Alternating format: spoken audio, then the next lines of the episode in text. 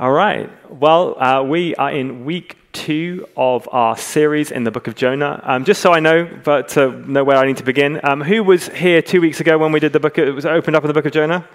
Uh, who was not here two weeks ago? Uh, who's got absolutely no idea because it was two weeks ago? Let's be honest. Yeah, okay.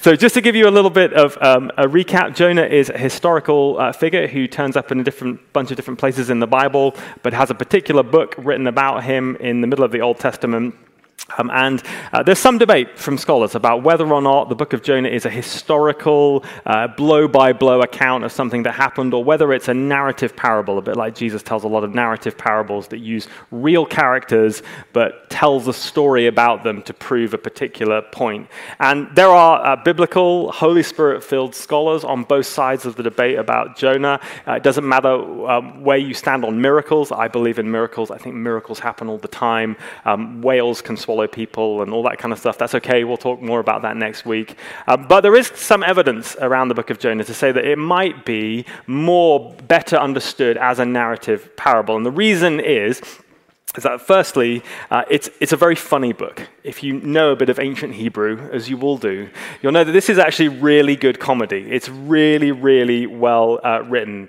There's a lot of repetitive exaggeration. Everything's kind of upside down. The good guys are the bad guys. The bad guys are used by God. The most evil city in the whole world ever repents to a really terrible five word sermon. Um, it's very satirical. It's a really, really funny um, book. It also doesn't have a lot of dates. It doesn't have a lot of names. Um, but um, whether or not, and you can go to the pub later, go, to, go and buy a coffee, and, and you can go and arm wrestle uh, someone else in church, and you can debate whether or not you think it's narrative or whether it's um, a parable. But the good news is that whichever way you go, the book of Jonah is an inspired part of the Bible given to us for a particular reason. And that's what we want to look at this Lent. And the particular reason that we believe that the book of Jonah is given to us is because Jonah is a representative character of the ways that we, as God's followers, often sabotage, damage our relationship with God and his purposes and plans for our life. In a way, like Jonah, who turns out to be quite an interesting character, is a bit like a mirror that we put up in our lives. And when we read something about Jonah and we go, Jonah, dude, what are you doing? We go, oh, actually, just maybe, maybe 1% of that thing that Jonah is doing maybe that's me and maybe that's you. And we do it not because we want to make each other feel bad. We don't come to church to feel terrible about ourselves and go home feeling worse. We do it because we believe that, that God has good things for our lives. And that because He loves us, He doesn't choose to leave us in our pain and our suffering and the messes that we have. He actually wants to change us. He wants to heal us. He wants to set us free of some stuff. And so this, this Lent, we're doing that kind of slightly brave work of holding up the mirror and going, oh, Holy Spirit, if there's some stuff in my life that I need to do some dealing with, please would you gently, lovingly, and kindly show me some things. So I hope you're feeling brave, because that's what we're going to do a little bit this morning. So let's have our reading as we go back into the mirror of the book of Jonah, and we're going to read Jonah 1 1 to 16. Jonah 1 1 to 16. Here we go.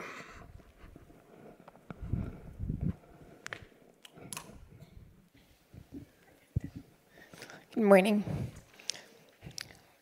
The word of the Lord came to Jonah, son of Amittai Go to the great city of Nineveh and preach against it, because its wickedness has come up before me. But Jonah ran away from the Lord and headed for Tarshish. He went down to Joppa, where he found a ship bound for that port. After paying the fare, he went aboard and sailed for Tarshish to flee from the Lord. Then the Lord sent a great wind on the sea, and such a violent storm arose that the ship threatened to break up. All the sailors were afraid, and each cried out to his own God. And they threw the cargo into the sea to lighten the ship. But Jonah had gone below deck, where he lay down and fell into a deep sleep. The captain went to him and said, How can you sleep? Get up and call on your God. Maybe you will take notice of us so that we will not perish. Then the sailors said to each other, Come, let us cast lots to find out who is responsible for this calamity. They cast lots, and the lots fell on Jonah. So they asked him, Tell us, who is responsible for making all this trouble for us? What kind of work do you do? Where do you come from? What is your country? From what people are you? He answered, I am a Hebrew and I worship the Lord, the God of heaven, who made the sea and the dry land. This terrified them, and they asked, What have you done? They knew he was running away from the Lord because he had already told them so. The sea was getting rougher and rougher, so they asked him, What should we do to you to make the sea calm down for us? Pick me up and throw me into the sea, he replied, and it will become calm.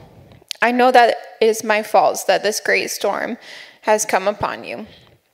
Instead, the men did their best to row back to land, but they could not, for the sea grew even wilder than the before. Then they cried out to the Lord, Please, Lord, do not let us die for taking this man's life. Do not hold us accountable for killing an innocent man, for you, Lord, have done as you please. Then they th- took Jonah and threw him overboard, and the raging sea grew calm. At this, the men greatly feared the Lord, and they offered a sacrifice to the Lord and made vows to him. Thanks, Sam. Really good. So, the book of Jonah uh, opens with this little phrase where God says to Jonah, uh, Go, go to the great city of Nineveh. But the original Hebrew doesn't actually quite say the same thing as the English does. The original Hebrew doesn't actually say go, it says get up, rise up, and go up to Nineveh. It says that the wickedness in verse 3 of the city of Nineveh has come up against me. And there's a really interesting literary tool here that you can't get in the English, but you do if you go back to the original Hebrew, which is like this God says to Jonah, Get up, go up to Nineveh because their wickedness has come up against me, and I want you to go up and do something about it. But what Jonah actually does is he gets up and then he goes down to Joppa. If we've got this map here, we used this map last time. You can see there, there he is in a minute. He, first of all, he goes down to the port city of Joppa, and then he goes onto a boat and he gets into the boat and he goes down into the belly of the boat and the boat goes out to sea. And then he actually goes down into a deep sea. And then this massive storm comes upon all the people and they don't know what to do. And it actually gets so bad that you know, the sailors start to panic because they realize that the next step is that they are all about to go down into the bottom of the ocean. It's a really interesting literary tool that even though god has called jonah to go up into the things of God, into the calling, into the purpose, into the destiny that he has, he is now fast asleep, down, numb to the crisis around him, numb to the people's needs, numb to God's plan on his life. And even though, like, intellectually, he still has some sort of facade of, like, yeah, no, I'm doing the right things here, when they say to him, you know, verse 9, who are you? He says, well, I'm a Hebrew, and I worship the Lord, the God of heaven, who made the seas and the dry land. In reality, it's like a complete joke. It's a facade because basically he's running away from God and he's boarded a boat, which seems like a really stupid thing to do if you're trying to run away from the one who made the seas. And yet, that's what he does. Like, Jonah isn't just physically asleep, he's spiritually asleep. He is emotionally asleep, and he's indifferent. He doesn't care. He's hit such a rock bottom that even though people are going to drown all around him, even though he's got this call on his life, even though he's got this really big thing, he is deaf, numb, asleep, and he can't even be bothered to get up. And when we hold the mirror up this morning, that slightly awkward and painful mirror, of course, the question that the book of Jonah asks to us is this Are you asleep? Are you asleep to the things of God? You see, when you met Jesus, if you call yourself a Christian this morning, at some point in your life, what God said to you is, Hey, like Ben, get up, follow me. Remember what Jesus said to those first disciples, Simon Peter and the other fishermen? He said, Hey, get up. Leave behind those things that you used to be about that thing that you used to do, the things that were important to you, your priorities, leave them behind. Get up and follow me, and I've got a whole new story for you. And that's what Jesus did with you. Remember the guy who came through the roof when he was paralyzed and he was lying there. And what did Jesus say to him? Hey, sir, he said, Hey, friend, your sins are forgiven. And so now get up, get up and follow me. At some point in your life, I guess you and I have probably heard that call hey, yes, I want to get up. I am going up to the things of the Lord. I want to go up to his calling on my life. I want to experience all the amazing things that God has got for my life. I really want that. But maybe, maybe something happened. Maybe something really small. Maybe something really big happened. And at some point in your life, you know, you were, you were heading straight up for heaven, and then, you know, this thing happened, and, and you started to, you know, just nudge forward, and the nose went down, and, and you know, you started to come back down. And at some point in your life, you know, I was like, I was running for God. I was, I was all in, and then something happened, and, and now, maybe now you're here and you're like, I'm, I'm just asleep, to be honest. I mean, I, I know how to say the right stuff.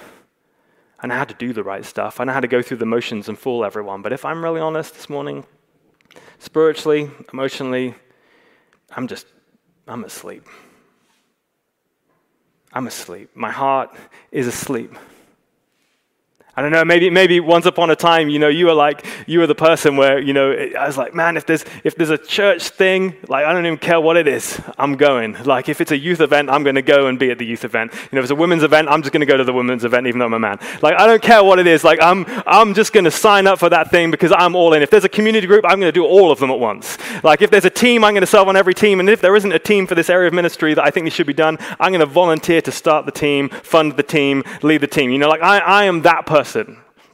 I'm so excited. But actually, right now, I don't know. Life just kind of happens, doesn't it? I'm just tired. I'm not sure about even getting arrested for Jesus. I'm not sure if I even want to get out of bed for Jesus this morning. Or, like, I used to drive down the streets of the city and I would come across people who were addicted and broken and living under the bridges, and, and my heart would break for the things that break God's heart. And now, when I drive down the street on the way to work, I just try make not, not to make eye contact. It's just, it's just too awkward. I don't hear those things. So, what, what causes that? Like, where does that even come from? How do we go from that place of being on fire for Jesus and full of the Holy Spirit and ready to lay down our lives and do anything He says to the place of, like, oh, I don't care, just throw me overboard? Because Jonah wasn't always like that, right? If we pick up Jonah in the book of 2 Kings, Jonah was a prophet. And the prophets were the guys who had the absolute best, most unfiltered connection to the voice of God. They were the ones who could hear what God wanted to say to his people, and their job was to relay it to God's people on, earth. And yet, just a couple of years later, after 2 Kings, he's like here in the bottom of a ship, like, I don't care, throw me overboard. Well, something triggered Jonah. Usually, when this happens to anyone, this is a triggering thing. This is because something happened along the way. And for Jonah, we actually read what happened to him. What happened to him was in Jonah 4, verse 1, and it was the scandal, the scandal of God's grace. He says in 4 1, How could you ever forgive the Ninevites after all they've done? You see, God says to Jonah, Hey, Jonah, I want you to go up to Nineveh because I want to bring repentance. I want to bring transformation. I want to show those Ninevites that I love them, that they can have a relationship with me. I want to do really great things for those Ninevites. And Jonah's like, I don't think so. Like, no, thank you. I mean, we don't know the backstory. We don't know if maybe Jonah's family were being affected by this group. The Ninevites were, were, a really nasty bunch. I mean, they, they raped, they pillaged, they skinned people alive, they took all the people and the women and the children away. It was absolutely horrific. I mean, we don't know if Jonah had personal experience. We don't know if this had been Jonah's backstory. But what we do know is that when God says to Jonah, Hey, I want you to go up to Nineveh, I want you to do something about this, Jonah's like, I don't think so. I mean, if that's the kind of God you are, you're the kind of God who doesn't deal out justice, but you're the kind of God who, who does nice things to terrible people? I don't think so. I'm, I'm out. You don't fit into my box anymore, God. You don't behave the way I expect you to behave. If that's what you want to do, I don't think so. Now, I don't know if maybe there are a few of us this morning and we're like, yeah, to be honest, I'm asleep. I don't, I don't know what it was that triggered, triggered you. I guess for some of us, it, it can be disappointment, right? When I gave my life to Jesus as a young person, I was like, I had this picture of my life. I was going to get the beautiful spouse. I was going to get the 2.4 children. I was going to get the really nice house in the suburbs, you know, the big SUV. I was going to, like, and I was going to church on Sunday, and my kids were never going to cry, and everything was going to be fantastic. And you know, do you know what? Life just didn't, it didn't figure out like that. My life didn't work out like I thought it would be. Maybe God's not really good. Maybe God doesn't really like me. Or, or like, oh, I prayed for my friend to get healed and I interceded and I did everything and I fasted and they died. And I don't know if God really cares. Maybe like I was around that church and it was like great for a while, and then, you know, someone just kind of said something to me that I didn't quite like, or, you know, something happened and the pastor forgot to phone me up, and, you know, I just thought after a while, I don't know, I can't be bothered. I think I'll just, I'll just stay, stay in the shadows. I'll just just go and do my own thing. Or there was this kind of false teaching, or I witnessed something out with this scandal of some leader somewhere in some very high profile ministry, and I thought, if that's what Christian leaders are like, I don't think I want anything like that. Or I went to church and nobody spoke to me, or it just kind of got a bit boring, or, or, or even just, oh, you know what, life just got a bit busy. Life just kind of happens. The schedule got full. But whatever it was, whatever it is, there are these moments when we go from up I'm in. I'm up for it. I want it. I'm up. Whatever you want, God, I'm on. And then suddenly, actually, I don't know. I'm just gonna just gonna let it go down. I'm just gonna drift. And you know, no one ever plans for that. No one ever gets up in the morning and goes like, I don't think so. I think I'm going to do something to sabotage my relationship with Jesus. I don't know. I've never done that. And it can be like a, a really small thing, right, at first. But before you know it, for Jonah starts small, and by the end, it's like, I don't care. Throw me overboard. I got nothing left. I'm not even interested anymore. And we have to recognize often that those kind of choices do start small. I mean, with Jonah, here's the map again if you want to have a look at it. You know, he, he, he's over there on the right hand side of the map, and God says, Go up to Nineveh, which is not that far. And he goes, Ah, I don't think so. I don't know. I'm going to paraphrase a bit here, but just go with me. You know, maybe like, oh, you know, God, maybe I didn't hear you right. You know, maybe, maybe, maybe I ate too much cheese last night. Maybe I shouldn't go to Nineveh. I know. I'll just, just go down to the port. I'll just go down to the beach, right? You know, I'm, I'm not a legalist. You know, it's okay. I'm just, just going to take some time out. You know, just off I go. And he goes down, goes down to, to Joppa. You know, I'll come back. It's freedom, right? It's not, you know, I don't have to follow the rules all the time. And maybe that's the little choices we can make. Ah, oh, you know, I know, I'm, you know, I'm not a legalist. I'm just taking some time out. You know, just some personal time. I don't need to go and be with other Christians, do I? I don't know. That's kind of a waste of time. Ah, you know, that thing, that little thing I look at on the internet, nobody really cares. It's only a small thing. It doesn't really make any difference to anyone. I know that I'm supposed to be in a community group with other people who are accountable to me and stuff. I, you know, I just get home when I'm tired. You know, no one really notices. It's okay. It's just a small thing. But it's amazing how, like, that small thing, the tiny thing, seemingly insignificant, starts to speed up. It accelerates, right? Jonah gets down to Joppa and there he's at the port and he's like, oh, wow, look, there's a ship. Amazing. Where's it going? The beaches of Spain. Oh my goodness. Margaritas in the Costa del Sol. Come on, like bring it on. In fact, maybe he's going, well, I must have heard God wrong. I must have forgotten because God is about blessing, right? And God has just provided a ship to take me to the beaches of Spain. This is the kind of God that I like, right? I am all up for the beaches of Spain. So Jonah, he gets onto the beaches. He gets onto the boat and off he goes. Pays the fare. I'm still a good person, right? I'll come back. It's okay. It's just a phase. I'm just having a break. Maybe, maybe he even goes, Well, this is, this is the calling of the Lord. This is, this is God's provision in my life. You know, you even provided a boat for me. But we have to be a little bit careful, don't we, sometimes? And this is tricky, by the way. It's tricky to know what's God and what's not sometimes. But in this situation, God's call on Jonah's life is not to the beach of Spain. And if we're really honest, a lot of the calls that God has on our lives are also not to the beaches of Spain. Not that there's anything wrong with the beaches of Spain. God's call on our life is not usually to the couch. It's not usually to just unadulterated hanging around and having a fantastic time. Actually, what God wants to say to Jonah is, I have a better plan for you. I got a bigger plan for you. And actually, that idea of just going after blessing, going after what makes me feel good, what actually gives me the highest degree of satisfaction or the best wealth, pleasure, treasure thing, whatever it is, like actually, often that isn't the Lord. Just going to say it. Often it isn't.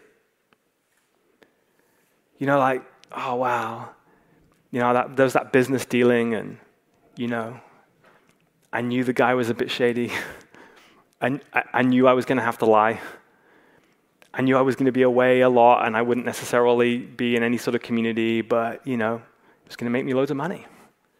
And I promised I was going to tithe 10% of everything I made. So it must be God. It must be good. Or, you know, it's amazing. It's, it's amazing. I, I you know, I, I, I decided I didn't need to be part of a church anymore. Like, I didn't need Christians. But you wouldn't believe the, the conversations I have with my friends now. You wouldn't believe it. Or this one, and sorry if this hits a bit home, but it's okay. I met this girl. Oh, I met this guy. I know they're not a Christian. I know that the Bible kind of says don't be yoked to people who don't like believe the same thing as we do because ultimately we're on different paths and it won't end really well. But it feels so good. The, how could those feelings not be from the Lord? I mean, how could that not be God? It just feels so right. And so we make those kind of choices. But the truth is, so often what we miss is the fact that just like as in Jonah, it was the, cir- the favorable, seemingly easy circumstances, which were the very things that led him away from God. Because, of course, the devil will always provide a ship to take you away from God. But yet, actually, what God was doing was he was in the unfavorable circumstances. He was in the middle of the storm saying, Jonah, mate, I love you. Come back. Tim Keller puts it like this Sometimes God seems to be killing us when actually he's actually saving us. Sometimes it feels like God is killing us when actually he's saving us. And what started for Jonah slow, just a small little decision, is now speeding up. He's out of control. He's on a ship. He can't turn around. He's on his way to southern Spain. He's fast asleep in the bottom. It feels like there's absolutely nothing he can do. And what's really fascinating to me is that the one person who wants to come and do something about it is the guy who doesn't know God at all, the captain. And the captain's going like, Jonah, if, if you believe in a God, we're all about to drown. This is the moment. Okay? So what does he say? He says, Jonah, get up. Get up. Wake, wake up.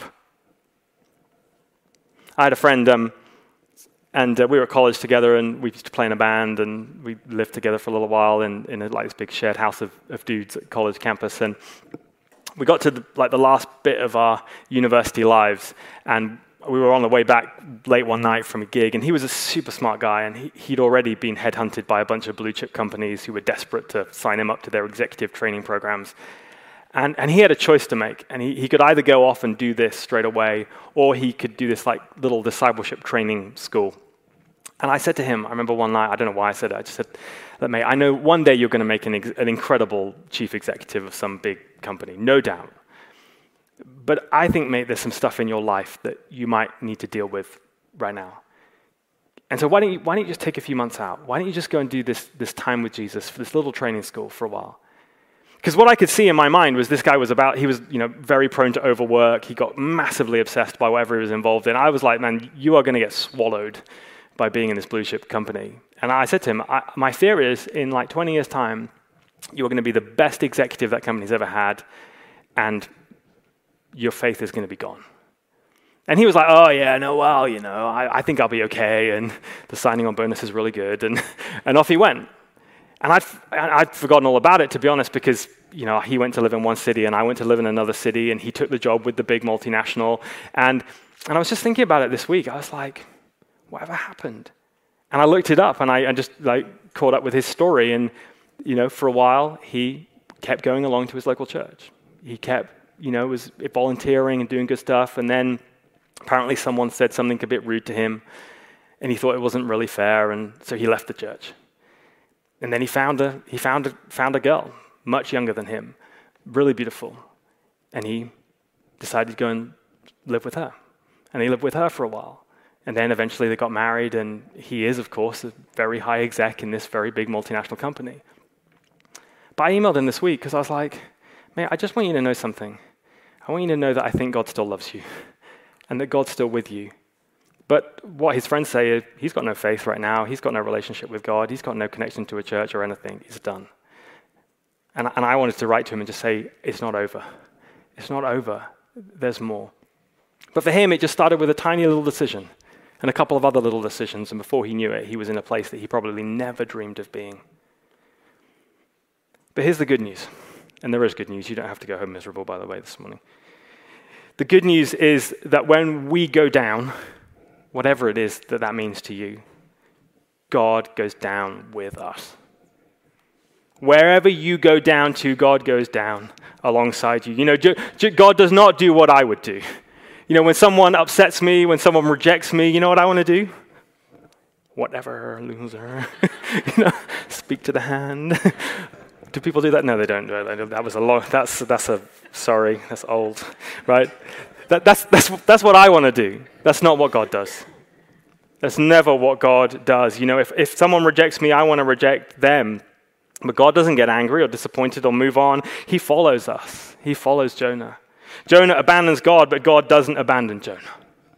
God rejects God. Uh, Jonah rejects God, but God does not reject Jonah. Jonah runs from God, but God doesn't run. He runs after Jonah. When Jonah goes down, God goes down with him. And he goes down to woo him back. He doesn't force him. He, he just he, he sends messages, right? He sends a storm. He sends a captain. He sends sailors. He's like, hey, come on, Jonah. Wake up. We got a bigger story to write here. You got to get up. I need you to get up. And next week, we're going to look at, and how he does it. See, God doesn't force us. God never coerces us. God never does something against our will, but He is always there whispering, hey, it's not too late. You're not too far gone. You're not lost too far. I, I want you back. Because even Jonah recognizes this. He recognizes that who God is merciful and compassionate God, slow to become angry, rich in faithful love. That's who God is. And I'm so grateful that, you know, in my life, when I've made those really bad small decisions, that God hasn't just gone, good luck with that. What God does is he, he puts people around us. He puts a conscious conscience within us. He sends us circumstances to say, hey, Ben, that's not going to end well for you. You need to do something about that. God does that because He loves us, not because He wants to punish us, not because He's mean and horrible and angry. No, He does it because actually He wants you to get up. He wants you to heal up. He wants you to live up to the things that He's called you for our life. But the thing is, he, He'll never abandon you. And you know the reason we know that He'll never abandon you? Because this story is like a pale reflection of something that happened 2,000 years ago. When 2,000 years ago, the Bible tells us that God loved you so much that He sent His only Son down from heaven to earth, down from earth to the cross, down from the cross to the grave, from the grave like into death, so that you could rise up in new life, so that you could find hope and a future. That's what he did, Jesus, for you on the cross. That's what we're going to celebrate. He made a way for life to come back to you. And that's why we have to respond. If you're here this morning and you're like, well, what do I do? I'm asleep. I'm tired. I'm weary. What do I do? Well, it's time to do the very thing that the captain told Jonah to do, which is this get up. Please, just get up. Get up. The world is desperately in need and broken and hurting, and it needs you to get up. God has glorious things for you if you will, will get up. And to get up actually means a few things. The first is it means you might actually have to deal with that trigger, that thing, whatever it was. And for some of us, it was like some passing comment that somebody made 20 years ago, and we can't even quite remember what it was or why we're still angry about it, but it just happened. and we've got to deal with that. For others, it's, it's much more significant. It's much more serious. It's much more complicated because it's now the way that we live. It's the pattern we have, it's the choices we've made, it's the habits we've formed. It's actually going to take a little bit to un, un, unwind. But actually, what God is asking always, I think, of us is to get up and come back to, to the things that He has. And we might need some help to do that. I mean, just be honest, is, these things can be really complicated. I have no problem of ever getting up and saying, I have a Christian counselor that I go and see from time to time. Because I realize ultimately that even though I wish that the problem was always out there, and it was always other people and other circumstances and hard things that happened to me, I realize that honestly, probably more often than not, it's actually the things that are going on in here. Because the trigger is triggering something that's actually weak and broken inside me right? And I got to deal with that. I, I, don't have any problem to say I have a, a, wonderful spiritual director who I go and see once a month, and I'm just like, like this is me, and he's lovely and doesn't judge me and prays for me. I think it's great. It's why I think community groups are great. It's why I think mentoring is great. It's why I think actually we need these things in our life because actually we have to deal with the stuff that's in here before we're ever prepared to get up and deal with the stuff that's out there, right? And I, and I know it's hard. Because everything in our pride's like, no, we're fine. It's all them. It's all, if, if they just changed their ways, I would be fine. But the Ninevites, they're no different to any of us. They were horrible and awful, but they just did the same things that all broken people do, which is that they break the world around them because they don't know Jesus. The world around us will always be broken, but it's on us to do the things in our own lives to get up and to stay up. And to stay up means not only just dealing with the trigger, but it also means reordering our lives into a new pattern. So, why we sometimes talk about the rule of life here, and when we talk about rules of life, it sounds horrible because it uses the word rule, and nobody likes rules. But actually, what a rule of life is just saying these are the ways I'm going to pattern my life. These are the things I will put in my week to make sure that I am going this way and not this way and they might be like, I'm, I am gonna just, I am gonna be the guy who is stuck into church. I mean, I, that was always my thing, even well before I was a pastor. Like, I just realized I need Christians around me, so I'm gonna be there because I need that. It, it might be like, actually, I'm gonna choose to spend like some time with Jesus than I start my day every day because I need to get in the Word of the Lord. Like, it might mean that actually I have to say no to some things that might seem really wonderful and fun, but actually they're going to be things that cause me to go down. You know, it's why I, I, one of the things I put in my life is I put alpha in my life. I love the Alpha course. It's what we're going to launch it here. We just had over 20 people at our leaders training thing the other night. It was amazing. And we do it as a gateway for people to explore Christian faith.